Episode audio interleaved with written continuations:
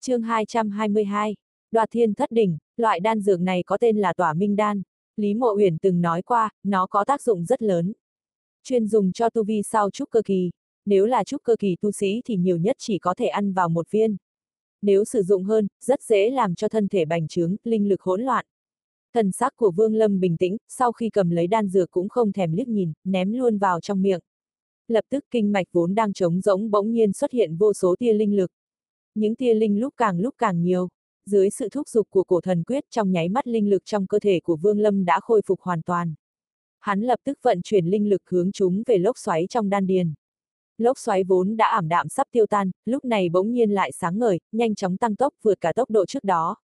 Cũng không biết trải qua bao lâu, số giọt chất lỏng màu vàng trong đan điền Vương Lâm đã có đến 5 giọt. Một cảm giác bành trướng đột nhiên xuất hiện ở trong đan điền.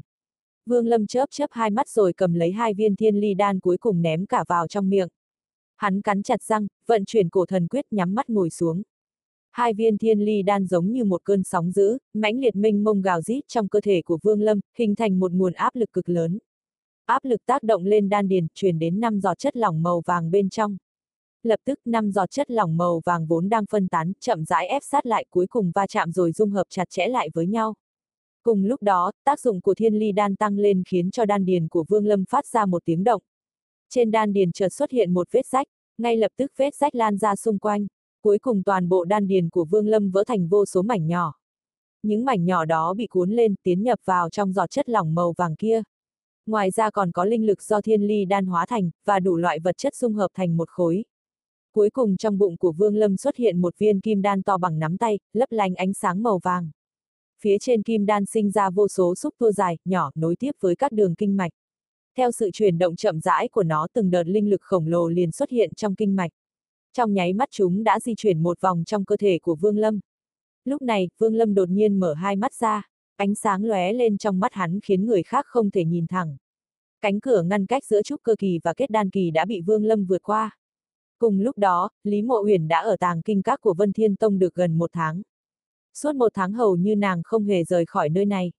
Nàng dành tất cả thời gian tìm kiếm trong các điển tịch để hòng tìm ra phương pháp mở ra phong ấn đan lô. Thực tế, đến giờ phút này nàng đã tìm được ra ba phương pháp để mở phong ấn. Chẳng qua cả ba phương pháp đó đều có một chút khả năng bị hủy hoại. Khi phong ấn mở ra, đồng thời sẽ tạo thành rất lớn thương tổn đối với đan dược thậm chí có thể làm cho đan dược biến thành phế đan. Đây là việc mà Lý Mộ Uyển không thể chấp nhận được. Nàng hiểu rõ loại đan dược này có khả năng chính là mấu chốt giúp Phương Lâm đột phá kết đan kỳ tiến vào nguyên anh kỳ. Tôn Trấn Vĩ vẫn luôn lưu ý đến những hành động của Lý Mộ Uyển. Đối với việc nàng dành nhiều thời gian như thế ở tàng kinh các khiến hắn cảm thấy rất nghi hoặc cảm giác rằng việc này có chút vấn đề. Chỉ có điều mặc cho hắn phân tích phán đoán như thế nào cũng không thể nhìn ra được chân tướng. Còn tên đệ tử Vương Lâm kia, một tháng thời gian này đều bế quan không ra, không đi tìm Lý Mộ Huyền một lần nào nữa. Thanh phi kiếm hắn đặt bên cạnh Vương Lâm cũng không có phản ứng gì, mọi việc coi như bình thường. Nhưng trong lòng của Tôn Trấn Vĩ vẫn luôn tồn tại một tia nghi hoặc. Chẳng qua khoảng cách thời gian đến thời điểm song tu cũng chỉ còn hơn một tháng. Mấy ngày này lục tục có người của các tông phái khác đến chúc mừng khiến Tôn Trấn Vĩ liên tục phải tiếp đón cũng không có thời gian để ý đến những việc này. Mà vài vị lão tổ nguyên anh hậu kỳ của Vân Thiên Tông cũng biết rõ Lý Mộ Uyển chưa cam tâm tình nguyện đáp ứng việc này, nhưng vẫn không tỏ ra quá bức bách. Đối với việc nàng thường xuyên ở lại tàng kinh các cũng không từng hỏi qua thậm chí còn tạo điều kiện hơn nữa cho nàng. Bọn họ còn mở ra cả nội các vốn rất hạn chế người tiếp cận cho Lý Mộ huyền xem coi như nhằm hàn gắn lại khoảng cách với nàng do việc song tu tạo ra. Khi cách này ước hẹn song tu chỉ còn 20 ngày, rốt cục Lý Mộ huyền ở trong một cổ tịch trong tàng kinh các tìm được một phương pháp khai mở phong ấn ổn thỏa hơn nhiều so với ba phương pháp trước đó. Đáy lòng nàng phân tích đánh giá phương pháp này có năm thành chắc chắn không làm hư hao phẩm chất đan dược bên trong đan lô. Hơn nữa nếu có tổn hại cũng không có quá nhiều ảnh hưởng, tỷ lệ làm đan dược trở thành phế đan là thấp nhất có thể. Nàng nhận thấy thời gian đã sắp đến, vì vậy cắn răng quyết định sử dụng phương pháp này.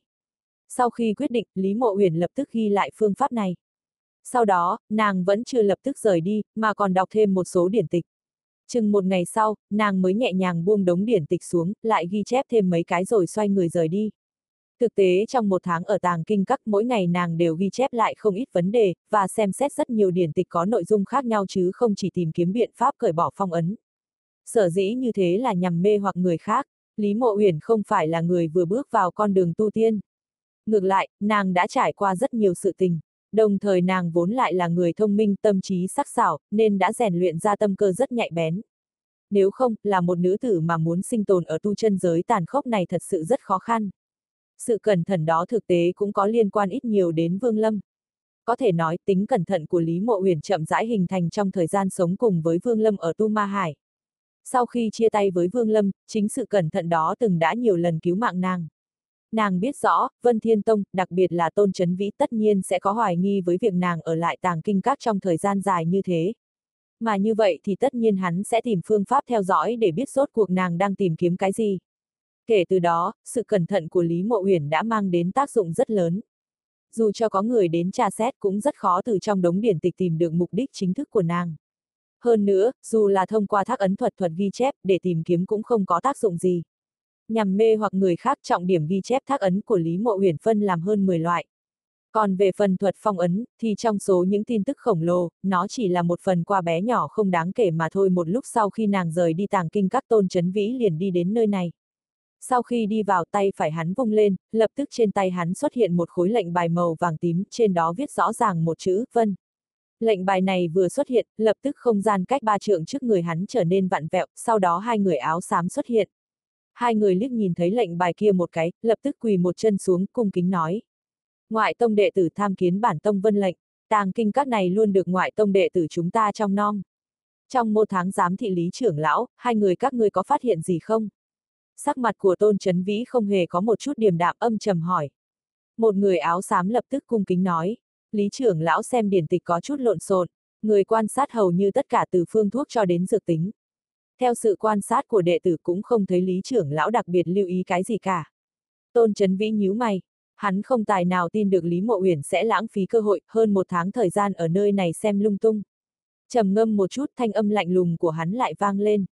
Nhưng cô ta có ghi chép lại cái nào không? Người áo xám kia bình thản trả lời. Có, tuy nhiên, những thứ nàng ghi chép cũng rất lộn xộn. Lý trưởng lão dường như không có mục tiêu cụ thể nào. Đương nhiên, còn có một khả năng. Tôn chấn vi ánh mắt chợt lóe lên quát khẽ, nói, thần xác của người áo xám vẫn như thường, nói, tâm trí của lý trưởng lão cực cao tính cách lại cẩn thận. Nàng đã sớm dự đoán sẽ có người theo dõi nên cố làm ra vẻ huyền bí, xem điển tịch một cách lộn xộn để che giấu mục đích. Nếu đúng là như thế thì hiển nhiên nàng đã thành công. Tôn Trấn Vĩ hừ nhẹ một tiếng, hắn đã sớm đoán ra việc này, nhưng hắn lại thầm nhủ chỉ còn 20 ngày nữa mà thôi, hắn thật sự muốn nhìn xem Lý Mộ Uyển này còn có thể tạo ra được chuyện gì nữa. Hơn nữa, đối với việc Lý Mộ Uyển có quen biết với người nọ cho đến giờ Tôn Trấn Vĩ cũng không còn phải e ngại nữa. Việc song tu đã được mấy vị lão tổ ấn định, nếu người nọ xuất hiện phá rối cũng không cần hắn phải ra tay. Chỉ cần vài vị lão tổ nguyên anh hậu kỳ chắc chắn sẽ khiến người đó một đi không trở lại. Sau khi Vương Lâm kết đan thành công, hắn lại ăn tiếp số đan dược còn lại. Số đan dược nhập thể bị cổ thần quyết hấp thu. Từ từ số đan dược mà hắn ăn vào đã ngày càng nhiều, tu vi hắn cũng một đường tăng lên, đột phá sơ kỳ tiến vào trung kỳ. Nhưng Vương Lâm lại cảm thấy tốc độ này là quá chậm. Hắn không tiếc hậu quả, liên tục nuốt thêm đan dược. Chẳng qua theo sự tăng lên của số lượng đan dược hắn cảm giác được một cách rõ ràng dược hiệu đã dần giảm xuống. Hiện tượng này trước đó Lý Mộ Huyền đã từng đề cập qua với hắn. Đây là một quán tính, một khi ăn đan dược quá nhiều thân thể hắn sẽ sinh ra một số thay đổi kỳ lạ. Linh lực trong đan dược mặc dù không khác trước nhưng bởi vì thân thể biến hóa kỳ lạ. Thường thường, đan dược vừa vào miệng cổ thần quyết chưa kịp vận chuyển thì linh lực trong đó đã vô thanh vô tức tiêu tan hơn phân nửa. Loại hiện tượng này gọi là thể chướng. Vấn đề này rất thường gặp đối với những tu sĩ thường xuyên phục dụng đan dược. Để giải quyết nó thì chỉ có một phương pháp mà thôi. Đó là phải ăn thêm những chân dược quý báu hơn, nếu không sẽ không có biện pháp nào khác. Dù thời gian dài trôi qua nhưng thể chướng vẫn cứ tồn tại, không bao giờ mất đi. Liên tục nhiều ngày ăn đan dược trong cơ thể Vương Lâm đã xuất hiện thể chướng. Nhưng điều này cũng không thể ngăn cản hắn tiếp tục ăn thêm dược vật. Với việc có thể sinh ra thể chứng, Lý Mộ Uyển đã sớm có đối sách. Trên thực tế có đan sư Lý Mộ Uyển bên người thì trên phương diện đan dược Vương Lâm cũng không cần tự mình đòi hỏi, nàng cũng đã sớm chuẩn bị thỏa đáng. Vương Lâm cầm lấy cái bình thứ hai bên phải người. Bình dược này chính là mấu chốt để giải quyết thể chướng. Dược vật trong bình được gọi là giải chướng đan. Trên thực tế, đan dược vẫn chưa hoàn toàn hóa giải thể chướng. Chẳng qua, Lý Mộ Huyền đã siêu tầm rất nhiều dược vật hiếm có, luyện chế ra để trợ giúp thân thể hấp thu linh lực của dược vật. Nếu dựa vào phẩm bậc để xét thì đan dược này chỉ thuộc vào nhất phẩm mà thôi, nhưng nếu biết dùng cho phù hợp thì ở một số trường hợp có thể mang đến hiệu quả kỳ diệu. Sau khi ăn giải trướng đan, Vương Lâm lập tức cầm lấy một bình đan dược đổ cả vào miệng. Đan dược dưới tác dụng của giải trướng đan, lập tức hòa tan. Tuy tốc độ hòa tan cũng không biến hóa gì nhiều nhưng tốc độ hấp thu của Vương Lâm bỗng nhiên tăng nhanh. Tuy chỉ nhanh hơn một chút, nhưng nếu là người khác thì cho dù cũng có thể cảm nhận được tác dụng của giải trướng đan, tận dụng một chút tốc độ tăng lên này thì cũng có thể hấp thu thêm được một ít linh lực. Nhưng với Vương Lâm, cổ thần quyết vốn là công pháp hấp thu. Một chút thời gian này, dưới sự hấp thu của cổ thần quyết lập tức trở nên mạnh hơn rất nhiều. Sau khi đan dược tan ra, không đợi linh lực bị tiêu tán lập tức đã bị cổ thần quyết dẫn động. Dưới phương thức này, tu vị của Vương Lâm tiếp tục tăng nhanh. Rốt cục từ kết đan trung kỳ đã đột phá đến kết đan hậu kỳ. Tuy vẫn chưa đạt đến đại viên mãn nhưng khoảng cách cũng không còn xa. Chẳng qua những đan dược được Lý Mộ Uyển đưa cho hắn cũng đã bị ăn hết sạch sẽ. Đến hôm nay, Vương Lâm đang ngồi trong nghịch thiên không gian đột nhiên tỉnh lại. Hắn cảm giác được ma đầu hứa lập quốc truyền đến một tia kêu gọi. Dựa theo ước định trước đó giữa hắn và Lý Mộ huyền thì điều này chứng tỏ là nàng đã tìm ra phương pháp để mở đan phong rồi. Vương Lâm đứng lên, tiến về phía trước một bước, thân ảnh hắn bỗng nhiên nhạt dần giống như phá toái hư không, trong nháy mắt đã biến mất. Trong một phòng ở Bắc huyền đình viện, một tia sáng từ trong hư không thoáng hiện ra, rồi nhanh ngưng kết lại cùng một chỗ, hình thành một bóng người. Bóng người đó từ từ hiện rõ, lộ ra hình dáng của Vương Lâm. Sau khi hiện ra ánh mắt hắn lóe lên, nhìn phi kiếm vẫn nằm trên mặt đất từ hơn một tháng qua.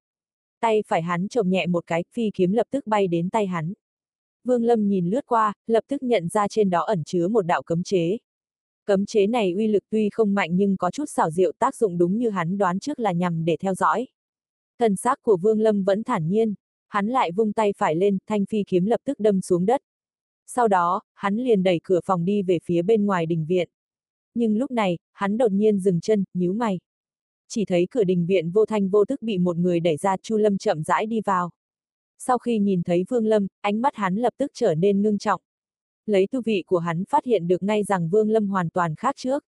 Phải biết rằng trước khi Chu Lâm bế quan, tu vi của Vương Lâm mới đạt tới tầng thứ ba của ngưng khí mà thôi. Nhưng hiện tại, ngay cả Chu Lâm cũng nhìn không thấu. Điều đó có nghĩa tu vị của đối phương dù không phải là kết đan hậu kỳ thì cũng nhất định phải là trung kỳ trở lên. Trên mặt hắn lộ ra nét phức tạp rồi lập tức cười khổ nói. Sư phụ bị người ta giám thị, không thể tự mình đến được. Người bảo ta đưa người đi đến một chỗ, ánh mắt Vương Lâm vẫn bình tĩnh, liếc nhìn người này một chút gật gật đầu. Chu Lâm đi vào đình viện, đóng cửa hậu viện lại, phức tạp nhìn Vương Lâm cười khổ nói tiếp. Này, ta nên gọi ngươi là sư bá, hay là thôi, ngươi đã là bằng hữu của sư phụ thì là sư bá của Chu Lâm ta. Sư bá, mời, Chu Lâm lắc lắc đầu.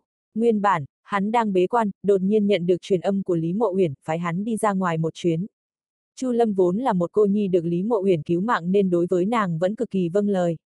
Trong lòng hắn vẫn luôn tôn kính và cảm kích, từ trong mấy câu nói của Lý Mộ Uyển, hắn dĩ nhiên đoán được người mà chính mình nhận làm đệ tử không ngờ lại là bằng hữu của sư phụ. Kể từ đó, trong đầu hắn có chút hỗn loạn, mất một lúc lâu, hắn mới miễn cưỡng tiếp nhận sự thật này. Do đó, sau khi thấy tu vị của Vương Lâm biến hóa kinh người như thế, hắn tuy có giật mình nhưng vẫn chưa quá kinh ngạc. Hắn nghĩ rằng tu vi của đối phương vốn dĩ đã là như thế, trước đó chẳng qua chỉ là cố tình che giấu mà thôi. Chu Lâm đến bên ngoài phòng mình, hai tay khẽ động lập tức một đạo ánh sáng ở trên nóc phòng phát ra. Ngay sau đó cửa phòng tự động mở, Chu Lâm quay đầu nhìn lại Vương Lâm một cái, rồi đi vào trong phòng. Vương Lâm vẫn chưa cất bước mà dụng thần thức đảo qua một cái. Sau khi vô thanh vô thức hạ một đạo cấm chế lên người Chu Lâm, hắn mới chậm rãi cất bước đi đến. Đối với bất cứ kẻ nào, thái độ của Vương Lâm đều rất cẩn thận. Tên Chu Lâm này trước đó đối đãi với hắn cũng không tệ, lại là đệ tử của Lý Mộ Uyển. Nhưng theo thói quen, hắn cũng không quan tâm đến người này là ai mà có thay đổi. Vào thời điểm cần đề phòng thì hắn tuyệt không qua loa đại khái. Trong căn phòng, sau khi dụng thần thức xem xét ngoại trừ một cái đan lô trên mặt đất thoáng có linh lực dao động ra thì không có gì khác dị thường. Sau khi Chu Lâm vào phòng, tay phải hắn lập tức vỗ túi chữ vật xuất ra ba miếng ngọc giản theo thứ tự đặt ở dưới đan lô. Sau đó hắn lui ra hai bước giơ tay đánh ra một đạo linh quang. Lập tức ba miếng ngọc giản cùng lóe ra ánh sáng, rồi cả đan lô chấn động từ từ chìm xuống dưới ba thốn. Chu Lâm hít một hơi thật sâu, tiến lên nắm lấy đan lô, xoay từ trái sang phải nửa vòng. Trong nháy mắt chính giữa vách tường phía trước bỗng nhiên xuất hiện một chút ánh sáng. Chút ánh sáng đó nhanh chóng di chuyển kéo ra một cái đuôi thật dài. Chỉ trong nháy mắt chúng liền hợp lại thành một trận pháp. Chu Lâm lui ra sau vài bước đứng một bên cung kính nói. Trận pháp này nối liền với một căn phòng bí mật, căn phòng đó chính là phòng luyện đan mà sư tôn đã âm thầm chuẩn bị, người ngoài cũng không biết. Mời sư bá vào, đệ tử đứng thủ hộ bên ngoài, nếu có biến cố gì chắc chắn sẽ sớm bẩm báo. Vương Lâm không có vội bước vào mà nhìn chằm chằm trận pháp trên tường. Một lúc sau hắn nhíu mày, ánh mắt liếc nhìn Chu Lâm một cái, trầm giọng nói. Sư phụ của ngươi ở trong căn phòng bí mật đó. Chu Lâm đáy lòng thầm than, hắn biết đối phương sẽ không tin tưởng. Do đó từ trong túi chữ vật hắn xuất ra một ngọc giản, nói. Đây là một đạo linh phù mà sư phụ cấp cho đệ tử. Mời sư bá nhìn xem. Vương Lâm tiếp lấy ngọc giản, thần thức đảo qua, sau đó liếc mắt nhìn Chu Lâm một cái, không nói hai lời, nhấc chân hướng về vách tường đi đến. Nháy mắt khi thân thể hắn đụng tới vách tường, liền lập tức biến mất. Thần sắc Chu Lâm vẫn như thường. Sau khi chậm rãi chuyển động luyện đan lô trận pháp trên vách tường cũng biến mất. Hắn khoanh chân ngồi xuống, mở đan lô cho vào vài vị thảo dược thần thái rất ngưng trọng bắt đầu luyện đan. Tuy vậy, thần thức của hắn vẫn giám sát chặt chẽ bên ngoài căn phòng. Nếu có sự khác thường, hắn sẽ lập tức thông chi cho sư phụ. Chu Lâm không biết quan hệ giữa sư phụ và Vương Lâm. Nhưng hắn biết hết thảy những cái hiện tại hắn có đều là nhờ Lý Mộ Uyển mang đến. Do đó, chỉ cần là sự tình liên quan đến Lý Mộ Uyển, hắn sẽ đem toàn lực thực hiện. Hắn cũng biết, sư phụ nhất định là đang tiến hành một việc hết sức bí mật. Việc này tất nhiên có quan hệ trực tiếp đến vấn đề song tu vào 20 ngày sau. Một khi bị cuốn vào thì hắn rất có khả năng bị liên lụy. Khi Vương Lâm xuất hiện, hắn liền thấy được Lý Mộ Uyển. Trước mắt hắn là một căn phòng bí mật có diện tích cũng không lớn. Chính giữa giang phòng có một đan đỉnh thật lớn. Phía trên đan đỉnh có đúc bảy con hắc long. Lúc này, từ trong miệng của bảy con hắc long này không ngừng phun ra khói tím. Khói tím từ từ bay lên, ngưng tụ lại với nhau, hình thành nên một quả cầu. Trong quả cầu đó có một cái đan lô nho nhỏ, bên trên có dán một tấm giấy vàng. Thân ảnh nổi bật của Lý Mộ Huyền lúc này đang nhìn chằm chằm vào đan lô ánh mắt lộ ra vẻ rất khẩn trương. Sau khi thấy Vương Lâm tiến vào, nàng nhẹ giọng nói. Phía trên chỗ này chính là quảng trường đại điện của Vân Thiên Tông. Muốn mở phong ấn cần phải nhờ đến sự trợ giúp của đoạt thiên thất đỉnh của Vân Thiên Tông.